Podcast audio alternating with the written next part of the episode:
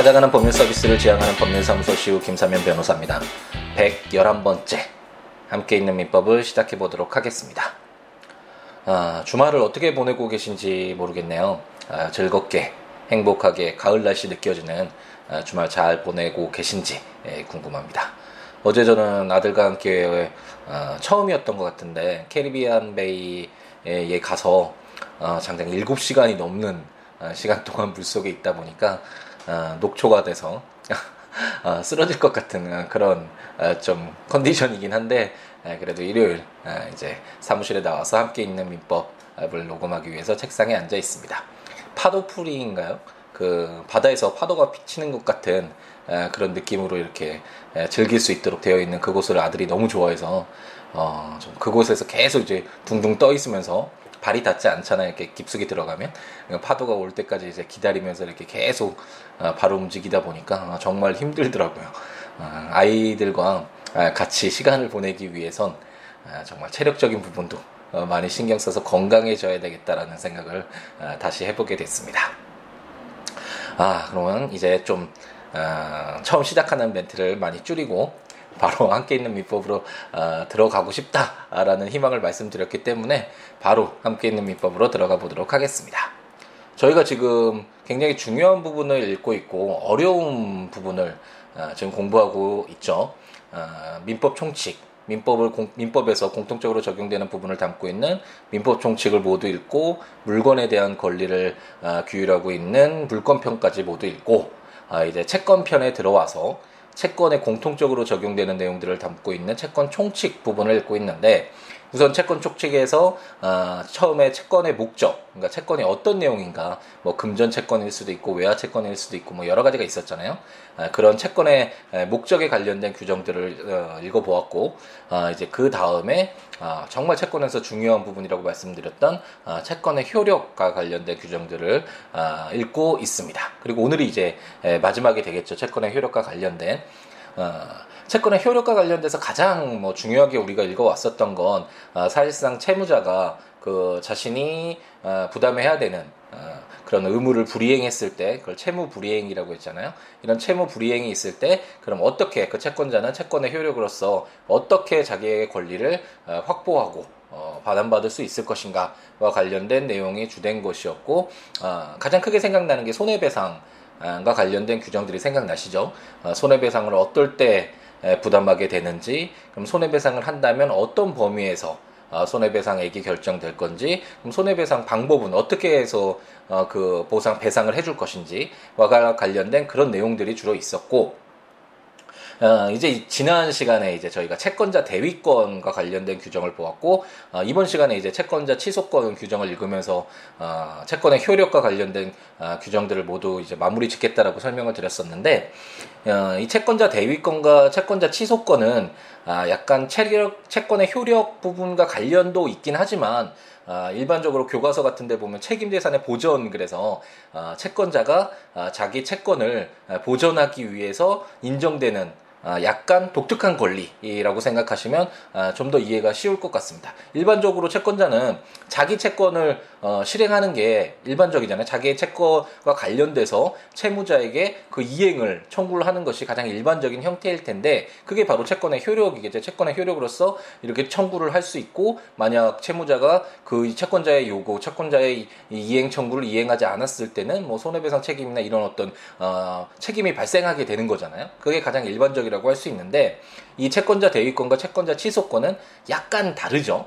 어, 채권자가 채, 채무자에게 어, 자기가 가지고, 가, 가지고 있는 그 권리를 그 본연의 권리를 어, 행사하기보다는 채권자 대위권 지난번에 보았던 채권자 대위권은 어 채무자가 이행을 하지 않는데 채무자가 더 이상 뭐 재산이 없다 뭐 이런 식으로 돼서 어 채권자가 자기의 채권을 어 보존하기 위해서는 채무자가 제3자인 아, 뭐 병돌이라 갑돌이 을돌이 병돌이 했을 때 제3자인 병돌이 을돌이가 채무자인 을돌이가 제3자인 병돌이에게 가지고 있는 채권을 어, 대신 행사하는 아, 그런 권리가 바로 채권자 대위권이라고 아, 설명을 드렸고 이것은 채권자가 자기의 권리를 아, 보전하기 위해서 자기의 채권을 보전하기 위해서 인정되는 약간 독특한 아, 그런 아, 제도다 권리다라고 생각하시면 된다라고 설명을 드렸고요. 이와 함께 이제 또다시 민법에서 인정하고 있는 약간 예외적인 아, 그런 권리로서 채권자 취소권을 아, 오늘 두 개의 조문을 한번 읽어보도록 하겠습니다. 이 채권자 취소권도 마찬가지로 채권자가 자기의 채권을 보존하기 위해서 인정되는 채권자 대위권과 더불어서 약간 아, 특별하게 특이하게 예외적으로 인정되는 권리다라고 생각하시면 될 것 같고 단지 두 개의 조문이긴 하지만 굉장히 어려운 부분이라고 어, 생각하시면 되겠습니다. 채권자 대위권이 아, 물론 채권자 대위권도 어렵지만 아, 실질적으로 현실에서 재판으로 이렇게 아, 많이 적용되는 경우는 거의 없었는데 저희 경우에는 어쨌든 그 채권자 취소권과 관련 어, 채권자 대위권은 오히려 그 민사 소송법 공부할 때 아, 많이 좀 이론적으로 쓰인다라고 제가 설명을 드렸었죠. 아, 그렇지만 이 채권자 취소권은 어, 현실에서도 굉장히 많이 아, 적용되는 조문이고 저도 채권자 취소권과 관련된 어, 재판을 수없이 에, 많이 해봤습니다. 어, 그래서 뭐 어쨌든 채권자 취소와 관련된 어, 결과도 상당히 좋았기 때문에 어, 나름대로 좀 자신 있는 그런 어, 파트라고 할 수 있고요. 어, 그래서 그 최근에 에, 또 제가 예전에 있었던 그 법인에서 어, 제가 채권자 취소권과 관련된 어, 어떤 재판에서 거의 대부분 승소를 했기 때문에 어느 정도 그래도 그 노하우가 있기 때문에 그 전에 있던 그 어, 펌에서도 저에게 이제 그 채권자 취소권과 관련된 아, 지금 재판을 아, 이제 요청을 해서 제가 지금 선임해서 지금 사건도 하고 있는데 어쨌든 아, 채권자 취소권 그렇게 쉽지 않은 제도지만 아, 단지 단 두 개의 조문만으로 이렇게 규정이 되어 있어서 이해하기가 아, 그렇게 쉽지는 않지만 우리는 가볍게 함께 있는 민법의 취지에 맞게 아, 이런 제도가 있구나 이런 권리가 있구나라는 정도로 어, 이해하고 넘어가도록 하겠고요. 좀 더 관심이 있는 분들은 어, 이 채권자 취소와 관련된 어, 판례들이 많이 쌓여 있으니까 여러 가지 다양한 어, 경우들이 발생을 하거든요. 그래서 그런 경우들 어, 법원은 어떻게 바라보고 이 단지 두 개의 조문이지만 이것을 이 하나 하나의 용어들을 어떻게 해석해서 적용을 해서 어, 결론을 도출했는지와 관련돼서 한번 깊이 공부해 보시는 것도 어, 재미있게 한번 어, 어, 어떤 채권자 취소와 관련된 어, 내용들을 어, 얻을 수 있는 어, 그런 방법이지 않을까라는 생각을 해 봅니다. 그럼 제 406조부터 한번 읽어 볼 텐데 채권자 취소권이라는 제목으로 제 1항 채무자가 채권자를 해함을 알고 재산권을 목적으로 한 법률 행위를 한 때에는 채권자는 그 취소 및 원상 회복을 법원에 청구할 수 있다. 그러나 그 행위로 인하여 이익을 받은 자나 전득한 자가 그 행위 또는 전득 당시에 채권자를 해함을 알지 못한 경우에는 그러하지 아니하다. 제2항 전항의소는 채권자가 취소 원인을 안 날로부터 1년, 법률 행위 있은 날로부터 5년 내에 제기하여야 한다라고 규정을 하고 있습니다. 항상 그렇지만 그냥 조문만 읽었을 땐 이게 무슨 말인가라는 생각이 많이 드시죠.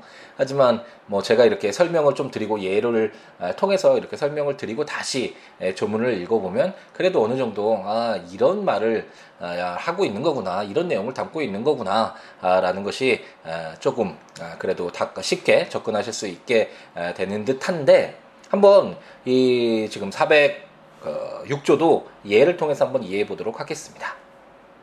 갑돌이가 울돌이에게 이제 100만 원의 채권이 있었는데 아, 울돌이가 100만 원을 갚아야 되잖아요. 근데 그 채무를 이행하지 못하고 있는 상태에서 자기가 유일하게 이제 그 토지가 몇 평이 있었는데 그 토지를 계속 이렇게 놔두고 나면 갑돌이가 그 토지에 대해서 강제 집행을 신청을 해서 나중에 이제 뺏어갈 것 같은 아, 뺏어가는 건 아니죠 사실 갑돌이는 자기 권리를 행사하는 것인데 어쨌든 을돌이는 그런 악의를 가지고 아, 나 채권자인 갑돌이에게 아, 그 돈 가져가는 거, 내 토지 빼앗아가는 거 뭐, 보고 있을 수 없어. 뭐 어떤 이런 나쁜 마음을 가지고 어, 병돌이에게 친구인 병돌이에게 그 소유권을 이전시켜 주었다라고 한번 어, 가정을 해보죠. 병돌이는 당연히 친구였으니까 어, 갑돌이와 을돌이의 어떤 이런 사정을 잘 알고 을돌이를 위해서 이 토지 소유권을 어, 이제 자신의 명의로 병돌이 명의로 어, 이전을 했다라고 한번 가정해 보겠습니다. 딱 이 예만 들어보아도 어, 갑돌이가 어, 이 그냥 을돌이와 병돌이 사이에서 발생한 이 토지의 소유권이 이전되는 행위를 인정해서는 안 되겠죠. 갑돌이로서는 자기가 을돌이한테 받을 돈이 있고 만약 그 돈이 뭐 금전적인 여유가 없다면 자기가 을돌이가 가지고 있는 재산을 뭐 환가를 해서라도 팔아서라도 그 돈으로 갑돌이에게 갚도록 하는 것이 맞잖아요. 어, 하지만 일, 지금 을돌이가 또 갑돌이에게 돈을 갚지 않기 위해서 어, 병돌이에게 자기 소유권을 넘겨주었기 때문에 갑돌이로서는 무언가 어떤 조치를 취할 필요가 어, 있을 것이다. 라는 생각이 그냥 단순히 예만 들어도 어, 어, 좀 어느 정도 어, 그런 생각이 드실 것 같습니다. 어, 그런데 한번 생각을 해보죠. 어, 채권자 취소권이 제가 예외적으로 인정되는 책임 재산을 보존하기 위해서 예외적으로 인정되는 아, 그런 권리라고 말씀드렸잖아요. 만약 채권자 취소권을 무한정으로 인정을 한다면 물론 지금 이 예에서는 아, 제가 간, 가장 간단하게 아, 예로 들었고 을돌이가 너무나 나쁜 마음을 갖고 하고 있는 것들이 명확히 보이기 때문에 좀 뭐 어느 정도 채권자 취소권 당연히 인정돼야 되는 거 아니야라고 생각하실 수도 있지만 어, 전체 이 사회에서 봤을 때 여러 가지 거래가 계약이 발생을 하잖아요. 거래 관계가 있고 경제적인 활동이 이렇게 계속 발생하고 있는데 만약 이제 만약 병돌이가 그런 내용을 모르고 있었다라고 했을 때 을돌이가 그냥 서둘러서 좀 싼 값에 팔았다. 그런데 어, 채권자인 갑돌이를 위해서 이제 거래 관계 다 끝나서 소유권도 이미 이전이 됐는데 그 취소 그 어, 갑돌이를 위해서 갑돌이의 입장을 고려를 해서 만약 을돌이와 병돌이와 있었던 그 거래를 다 취소를 하고 그 소유권이 다시 을돌이에게 되돌려지게 된다면 수많은 그 이해관계가 발생할 수 있잖아요. 이렇게 간단한 얘기가 아니라 뭐 정말 그 뭐 이런 소유권 이전되는 토지가 뭐 막대한 뭐 그 평수 뭐 양 거래 경제적 가치가 있어서 수많은 이해관계가 거기에 어 얽혀 있을 수도 있고 병돌이가 그 소유권을 산 다음에 또 다른 사람에게 그 어, 전매를 해서 그 소유권이 또 뭐 정돌이에게 갈 수도 있고 여러 가지 막 이해관계가 이렇게 얽혀 있을 수 있는데 이렇게 채권자만을 위해서 그 거래 관계들을 다 취소해서 원래대로 원상 회복을 시킨다라고 한다면 어, 사회가 굉장히 힘, 어, 혼란스러워지겠죠. 경제적인 어, 떤 시스템이 이렇게 흘러가고 있는 것을 역행을 잠시 멈춰서 다시 원래대로 되돌리는 것이니까 어, 그에 따르는 그 시간이 지나면서 어, 차곡차곡 쌓여갔던 그 여러 가지 이해관계들이 다 처음으로 돌아간다고 생각을 해보면 어, 굉장히 큰 문제를 어, 야기할 수도 있는 어, 그런 제도구나. 라는 생각을 해볼 수가 있습니다. 그렇죠. 그렇기 때문에 채권자 취소권은 그 요건을 굉장히 좀 엄격하게 보고 있고 그래야만 하고 아, 그런 이런 엄격한 요건을 통해서 보더라도 이 채무자가 그 제3자인 어, 전득자라고 해야 돼 수익자라고 해야 되겠죠? 수익자가 병돌이가 수익자고 만약 병돌이가 다른 뭐 정돌이에게 팔았으면 그걸 전득자라 정돌이가 정득자라고 할 수 있을 텐데 그 부동산의 전득자라고 할 수 있을 텐데 어쨌든 채무자나 어, 수익자나 전득자가 모두 다 나쁜 마음을 가지고 악의를 가지고 어, 채권자를 해하기 위해서 갑돌이를 속이고 갑돌이에게 돈 주지 않기 위해서 어떤 이런 행동을 했을 때 이런 요건을 엄격한 요건을 충족되었을 때만 아, 예외적으로 그 토지를 어, 갑돌이 아니 정도 을돌이와 병돌이가 그 어, 체결하였던 그 소유권 이전과 관련된 매매 매매 계약이 되겠죠. 주로 매매 계약의 형식으로 이렇게 넘길 텐데 그 계약을 취소를 시켜서 다시 그 소유권이 어, 병돌이가 아니라 을돌이인 것으로 다시 되돌리는 어, 그런 효과를 어, 가져오는 것이 그런 법률 효과를 가져오는 것이 바로 채권자 취소권이다라고 생각을 하시면 되겠습니다. 그렇기 때문에 채권자 취소권은 비록 엄격한 요건이긴 하지만 이런 요건을 충족한다고 한다고 하더라도 너무 오랜 기간 어, 채권자가 취소할 수 있는 가능성을 남겨두면 굉장히 불안정해지겠죠. 그 소멸시효 제도를 인정하는 취지도 채권자가 권리가 있음에 아 그 권리가 있음에도 불구하고 권리자가 그 권리를 행사하지 못하게 하는 이유가 뭐죠? 바로 소멸시효를 인정하는 건 지금 현재 상태가 너무 오랫동안 지속되고 있는데 그 권리자가 자신의 권리를 뭐 행사하지 않는 게 뭐 10년, 20년 이렇게 오랜 시간 지났으면 그 권리를 행사하지 않는 그 행위에 맞춰서 어떤 기존의 에, 그런 어떤 상태가 유지가 되고 있는 거잖아요. 현실이 유지가 되고 있는데 그것을 갑자기 깨고서 어, 나 채권자니 권리자니까 내 권리 실현하는데 방해하지 마라고 해서 그 지금 평온한 이 사태를 어, 뒤집게 된다면 물론 권리자의 입장도 고려를 하긴 해야 되지만 그동안 권리를 행사하지 않았으니까 어떤 이런 것에 어, 초점을 두고 어, 기존에 형성되어 있던 이 상태를 현재 상태를 어, 좀 불안정하게 하지 말자라는 취지에서 소멸시효 제도가 인정되잖아요. 그것처럼 채권자 취소권도 어, 이미 어, 채무자를 통해서 수익자, 전득자, 뭐 여러 사람들의 어, 그런 거래가 있었는데 어, 어떤 경제적 활동이 있었는데 이것을 모두 취소하고 되돌릴 수 있다고 한다면 너무나 큰 혼란이 있을 수 있으니까 제 2항에서 어, 채권자 취소권은 비록 이런 요건을 다 충족한다고 하더라도 어, 취소 원인을 안 날로부터 1년 그러니까 그 갑돌이가 을돌이가 자기가 가지고 있는 유일한 재산을 아, 나쁜 자기에게 돈을 아, 주지 않을 목적으로 그 병돌이에게 판다라는 이런 내용을 안 때부터 1년 내에 아, 소를 제기하거나 아니면 법률행위 있은 날로부터 그 을돌이가 병돌이에게 그 소유권을 넘겨주는 뭐 매매 계약이 되겠죠 주로. 그런 계약이 체결된 어 날로부터 5년 내에 재개하여야 한다라고 규정을 해서 어, 그 기간 자체도 어, 채권자 취소권을 행사할 수 있는 어, 그 기간 자체도 굉장히 좀 어, 제한을 두고 있다라고 생각하시면 될 것 같습니다. 한번 요건 다시 한번 볼까요? 제 406조 제 1항에서 그럼 제가 채권자 취소권은 엄격한 요건하에서만 인정되어야 되고 어, 그렇게 보고 있다라고 설명을 드렸는데 어떤 요건인지 한번 읽어보겠습니다. 채무자가 을돌이죠. 채무자가 채권자를 해함을 알고 갑돌이를 갑돌이에게 손해가 된다는 것, 갑돌이에게 손해를 주는 행위라는 것을 알고 재산권을 목적으로 한 법률 행위를 한 때에는 그 을돌이 부동산 토지의 소유권을 넘겨주는 병돌이에게 넘겨주는 행위를 한 거잖아요. 매매의 어떤 형태를 띄었다면 그런 법률 행위를 한 때에는 채권자는 갑돌이는 그 취소 및 원상 회복을 법원에 청구할 수 있다.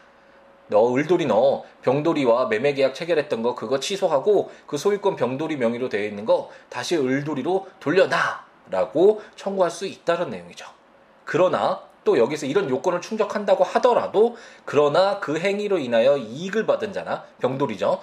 전득한 자가 만약 병돌이가 정돌이에게 팔았다면 전득한 자가 그 행위 또는 전득 당시에 채권자를 해함을 알지 못한 경우에는 그러하지 아니하다라고 해서 어, 을돌이가 아, 병돌이에게 매매 계약을 체결할 당시에 병돌이가 이런 사정을 전혀 모르는 상태에서 선의를 가지고 그 을돌이의 부동산 토지를 소유권을 취득했다면 이것을 갑돌이가 취소하면 또 을, 병돌이 입장에서는 그리고 병돌이로부터 산 어, 정돌이 입장, 입장에서는 굉장히 또 어, 손해가 있을 수 있잖아요. 어떤 특별한 잘못도 없는데 아, 그렇기 때문에 채권자 취소권은 엄격하게 음, 행사되어야 되기 때문에 만약 그 수익자나 전득자인 병돌이나 정돌이가 아, 선이라면 나쁜 마음이 없었다면 채권자 취소권을 아, 할 수 없다. 그 효력을 미칠 수 없다라고 규정해서 어, 채권자 취소권을 행사하는 요건도 엄격하지만 그 이후에 만약 그 어떤 이익을 얻은 자, 수익을 얻은 자가 아, 만약 선이라면 채권자 취소권에 어떤 효력이 미칠 수 없다라고 규정을 해서 엄격하게 예, 채권자 취소권을 아, 인정하고 있다라고 생각하시고 보면 될 것 같습니다.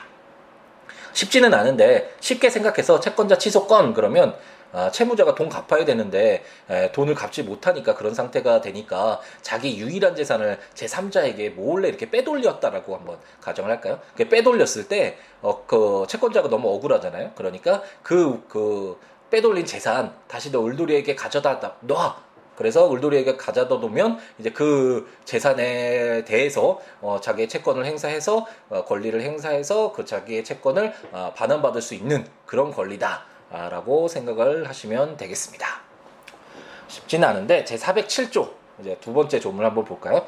채권자 취소의 효력이라는 제목으로 전조의 규정에 의한 취소와 원상 회복은 모든 채권자의 이익을 위하여 그 효력이 있다라고 어, 규정을 하고 있습니다. 이제 그럼 채권자 취소권을 행사했다. 그래서 원상 회복을 어, 해야 된다라는 것은 알았는데 그러면 원상 회복을 됐을 때 갑돌이 입장에서는 어, 좀 억울할 수 있겠죠. 왜냐하면 다른 채권자들 뭐 갑돌이뿐만 아니라 뭐 을순이, 뭐 정순이, 뭐 이렇게 여러 사람이 어, 을돌이에게 채권을 가지고 있었는데 어, 다른 채권자들은 가만히 있고 갑돌이만 자기가 뭐 또 비용도 들어가고 노력도 들어가겠죠. 아무래도 채권자 취소의 소를 제기를 하면 어, 자기가 노력을 해서 이렇게 취소를 받고 채권자 취소를 받고 그 을돌이 토지를 다시 을돌이 명의로 어, 되돌리는 그런 노력을 자기가 했으면 아 그럼 이 토지에 대해서 내가 어떤 권리를 행사할 수 있도록 갑돌이가 내가 권리를 행사할 수 있어야 되는 거 아니냐 내가 노력해서 어, 얻은 거니까라고 이렇게 주장을 할 수도 있겠죠. 하지만 어, 만약 이렇게 됐을 때는 이제 갑돌이는 만약 어, 자기의 권리를 행사할 수 있다 그래서 그 권리를 자기가 팔아서 뭐 그 자기 채권에 보전을 하거나 이러면 아, 어, 뭐 갑돌이 입장에선 굉장히 좋은데 노력을 했으니까 어느 정도 어, 그럴 수도 있지 않을까라고 생각이 들기도 하지만 아, 대원칙으로서의 채권의 대원칙이라고 할 수 있는데 채권자는 평등하거든요. 그게 물건하고도 가장 큰 차이라고 할 수 있죠. 물건은 어, 뭐 소유권을 생각해서 이 시계에 대해서 제가 차고 있는 시계에 대해서 제가 소유권을 가지고 있다면 어, 다른 제3자 뭐 갑돌이, 을돌이, 병돌이 다 상관없이 제 시계 방해하지 말고 제가 독점적으로 이것을 이 시계에 대해서 권리를 행사할 수 있잖아요. 사용도 할 수 있고 처분도 할 수 있고 이런 이런 어떤 물건은 배타성을 이렇게 가지고 있는데 반해서 채권은 어, 그 특정인에게 어떤 급부를 요구할 수 있는, 뭐뭐 해줘라고 할 수 있는 요구를 할 수 있는 그런 권리일 뿐이고, 이런 채권자들은 여러 명이 있을 수 있잖아요. 채무자에, 한 채무자에 대해서 여러 채권자가 있을 때, 뭐, 갑돌이 채권이 을돌이 채권에 비해서, 뭐, 액수는 더 많을 수 있지만, 그렇다고 해서 채무자에게 어떤 더 우선해서 어떤 권리를 어, 실현받을 수 있는 것은 아니고, 채권자들은 원칙적으로 공평하게 을돌이가 가지고 있는 채무자가 을돌이라면 을돌이가 가지고 있는 재산을 통해서 공평하게 제, 자신의 어떤 채권을 행사해서 반환받아가는 아, 그런 지위에 있다라고 생각을 하시면 되겠습니다. 채권자들은 우, 뭐, 어, 평등하다. 우선은 평등하다. 자기 권리 다 평등하게 어, 실현을 해서 어, 자기 채권을 보존받아 갈 수 있는 그런 지위에 있는 자들이다라고 생각을 하시면 될 것이고요. 그렇기 때문에 갑돌이가 어, 비록 노력을 하긴 했지만 을돌이의 어, 소유로 다시 돌아온 소유권을 다시 되찾은 그 토지에 대해서 독점적으로 권리를 행사한다면 갑돌이도 을돌이에 대해서 100만 원을 받을 수 있는 그냥 채권자일 뿐이잖아요. 그럼 을순이가 어, 을돌이에게 또 50만 원 받을 채권이 있다면 그 다른 채권자들과 똑같은 지위에 있는 갑돌이 채권자만을 어, 우선시하는 것이기 때문에 아, 그랬을 때는 어떤 채권의 대원칙이 깨질 수가 있고 또 일면을 봤을 때는 채권자 취소권은 엄격하게 행사가 되어야 된다라고 말씀을 드렸잖아요. 그렇기 때문에 어, 채권자들이 어, 채권자 취소권을 행사해서 승소한다고 하더라도 자기에게만 어떤 권리, 자기 채권을 어, 완벽하게 반환받을 수 있을지 잘 모르게 되잖아요. 이렇게 채권자 평등을 인정을 하다 보면 어, 그렇기 때문에 좀 그 채권자 취소권을 행사하는 것들을 어, 약간 제한한다라는 취지, 뭐 그런 것도 있지 않나라고 생각을 하시면 될 것 같습니다. 그래서 제407조가 규정하고 있는 것은 어, 전조의 규정에 의한 취소와 원상회복은 이제 갑돌이가 채권자 취소권을 해서 어, 병돌이 명의로 들어간 그 토지의 소유권을 을돌이에게 다시 원상 회복시켰다고 하더라도 그, 그 부동산, 그 을돌이의 토지의 소유권이 어, 뭐 갑돌이에게 독점적으로 권리를 행사할 수 있게 되는 것이 아니라 모든 채권자의 이익을 위하여 그 효력이 있다라고 해서 다른 채권자들은 모두 어, 똑같은 지위에 있는 것이죠. 그러니까 갑돌이도 당연히 어, 자기 채권에 대해서 집행 권한을 받아서 그러니까 판결을 받아서 이제 집행할 수 있는 권리를 얻어야 된다고 제가 어, 얻어야 된다고 제가 설명을 드렸죠. 실제법인 민법은 어, 내가 권리가 있는 자다.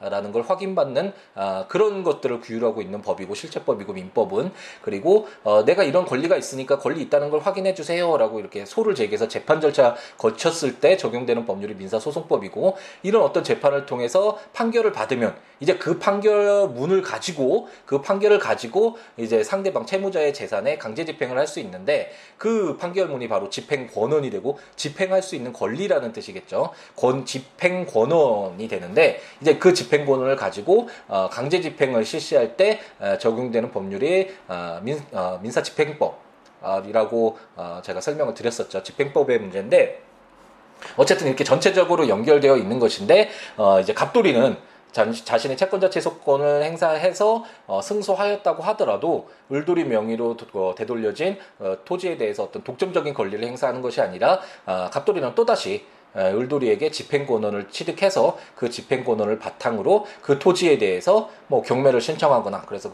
팔아서 어, 자기 채권을 반환받거나 하는 그런 방식을 또 어, 똑같은 다른 채권자들과 또, 어, 평등하게 아, 그렇게 어, 자기 권리를 실현하는 아, 그런 어, 후속 조, 조치를 취해야 된다라고 이해를 하시면 아, 되겠습니다. 아, 쉽지 않죠. 어, 채권자 취소권이라는 것이 쉽지 않고 어, 또 무분별하게 너무나 넓게 어, 인정해서는 안 되겠다라는 그런 생각도 어, 드실 것 같습니다. 아, 그 정도로만 이해하면 충분할 것 같고요. 어, 지금 채권의 효력 부분에서 어, 채권이 에, 어떤 효력을 가지고 있는가, 특히 어, 채무자가 어, 자신의 채무를 이행하지 않았을 때 채권자가 그 채권의 효력으로서 어떤 권리를 행사할 수 있는가와 관련된 내용들을 주로 보았는데 어, 이제 지난번 시간에 보았던 채권자 대위권과 그리고 오늘 함께 읽어보았던 채권 채권자 취소권은 약간 어, 특별하게 책임 재산을 보존하기 위해서 자기 채권을 확보하기 위해서 예외적으로 인정되는 어, 일반적으로는 자기 채권을 채무자에게 행사하는 것이 일반적인 모습이 될 텐데 채권자 대위권은 어, 그 채무자가 제3자에게 가지고 있는 권리를 대신 행사하는 것이고 채권자 취소권은 채무자가 가지고 있는 어, 그, 부, 그 부동산 뭐 어떤 소, 그 재산이 아니라 제3자가 가지고 있는 재산을 다시 그 채무자에게 되돌리게 하는 어, 그런 어떤 권리 행사잖아요. 그래서 특별하게 인정되는 권리다. 그리고 어, 이것을 어, 실행하기 위해서는 좀 엄격한 요건하에서 어, 인정하는 아, 그런 제도다라고 생각을 하시면 아, 될것 같습니다. 네, 오늘 이제 굉장히 좀 어려운 내용인데 그래도 설명을 들으니까 어느 정도 이해는 되시죠? 어, 이제 이렇게 설명을 듣고 이해를 하신 가운데 그냥 끝내면 안 된다라고 제가 설명을 드렸었죠.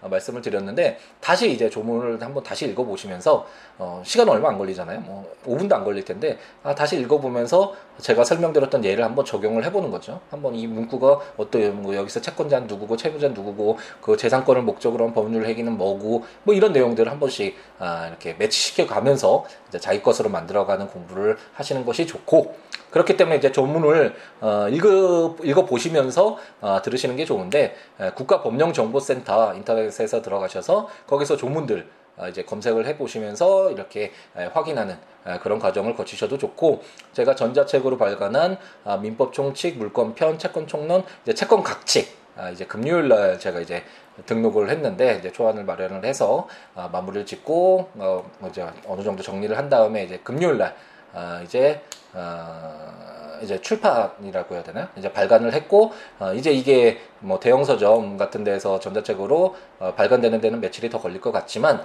어쨌든 채권 강론까지 어, 제가 썼던 어, 그 함께 있는 민법에 보면 조문과 제가 말씀드리는 내용의 어, 대부분을 담고 있는 가, 장 기초라고 할 수 있죠 그런 내용들을 담고 있는 어, 설명들이 있으니까 그 전자책을 구매하셔서 어, 조문과 설명들 읽으시면서 들으셔도 좋을 것 같습니다.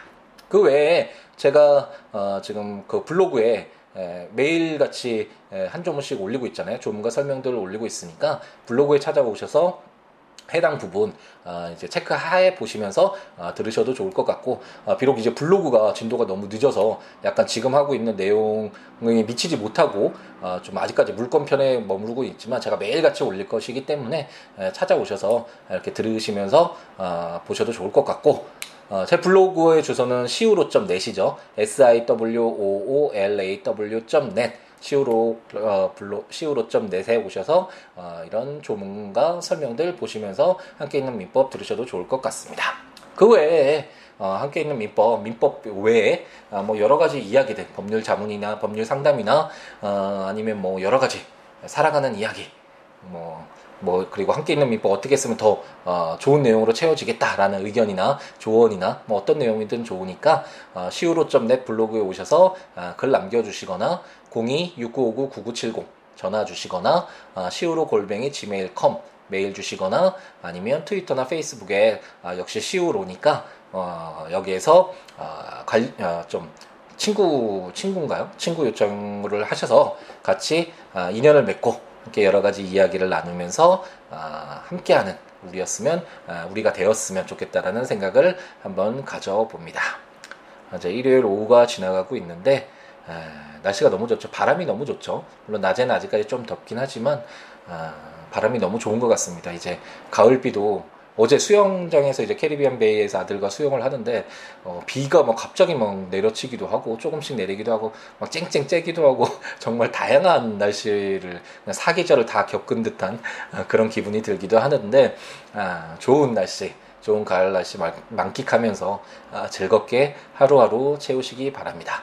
아 그리고 참고로 그 셸레이 케이건 교수님의 데스 아, 죽음에 대한 글에 대해서 이제 제가 요약을 해서 한번 정리를 해보겠다라는 것을 몇해 전에 설명을 드렸던 것 같은데 이제 그 부분 마무리를 지었으니까 관심 있는 분은 그 제 블로그 시우로.넷에 좀 오셔서 죽음에 대하여라는 글 아홉 번에 걸쳐서 어그 정리한 셸리 케이건 교수님의 그 죽음이라는 책을 어, 정리를 한 건데 그 정리와 함께 제가 가지고 있었던 뭐 생각들이나 예 같은 걸 이렇게 첨부를 시키면서 한번 체계적으로 한번 정리를 어, 해봤으니까 요 관심 있는 분은 한번 보셔서 죽음에 관해서 이야기한다는 것이 어, 모두 어, 뭐 죽자, 자살하자 이런 얘기가 아니라고 제가 설명을 드렸죠. 오늘 기사에서도 보니까 자살이 뭐 하루에 20명 꼴이라고 하던가요. 굉장히 제가 생각했던 것보다 정말 많던데 아, 과연 그 죽음이 뭐고 산다는 게 뭐고 삶과 죽음을 어떻게 바라봐야 되는지에 대해서 그동안 우리가 해오지 않았던 방식으로 한번 어, 생각해보고 특히 아, 죽음 그러면 공포나 뭐 어떤 환상이나 뭔가 다른 것이 있을 거야라는 어떤 이런 환상이나 이런 것을 가지고 그동안 어, 생각을 하거나 아니면 외면했거나 이런 식이 되었는데 그러지 말고 어차피 죽음이란 우리에게 필연적으로 오게 되어 있으니까 어떤 종교적인 부분을 떠난다면 어, 필연적으로 오게 되어 있으니까 이 죽음에 대해서 한번 직시를 하고 그동안 해오지 않았던 방식으로 고민을 어, 하면서 앞으로 어, 나에게 주어진 삶을 어떻게 채워가야 할지에 대해서 어, 진지하게 한번 생각해보는 어, 그런 시간을 어, 가져도 괜찮을 것 같다라는 생각이 들고 어, 관심 있는 분은 블로그에 오셔서 죽음에 대하여 어, 글을 읽어보시기 바랍니다. 시간이 된다면 제가 그와 관련된 내용들도 어, 조금 설명을 드리고 아니면 팟캐스트 뭐 다른 제가 그 외에도 이제 뭐 동양 고전이나 이런 것들을 좀 정리를 쉽게 한번 정리를 해서 전달하는 그런 역할을 해볼까 생각을 하고 있는데 예, 그런 식으로든 어떤 식으로든 한번 이야기해드리는 시간을 갖도록 하겠습니다. 일요일 오후 잘 보내시고 또 새롭게 힘차게 다음 이제 월요일 내일 아, 새롭게 다음 새로운 한 주를 시작했으면 아, 좋겠습니다. 오늘 하루도 행복하게 채우시기 바랍니다. 감사합니다.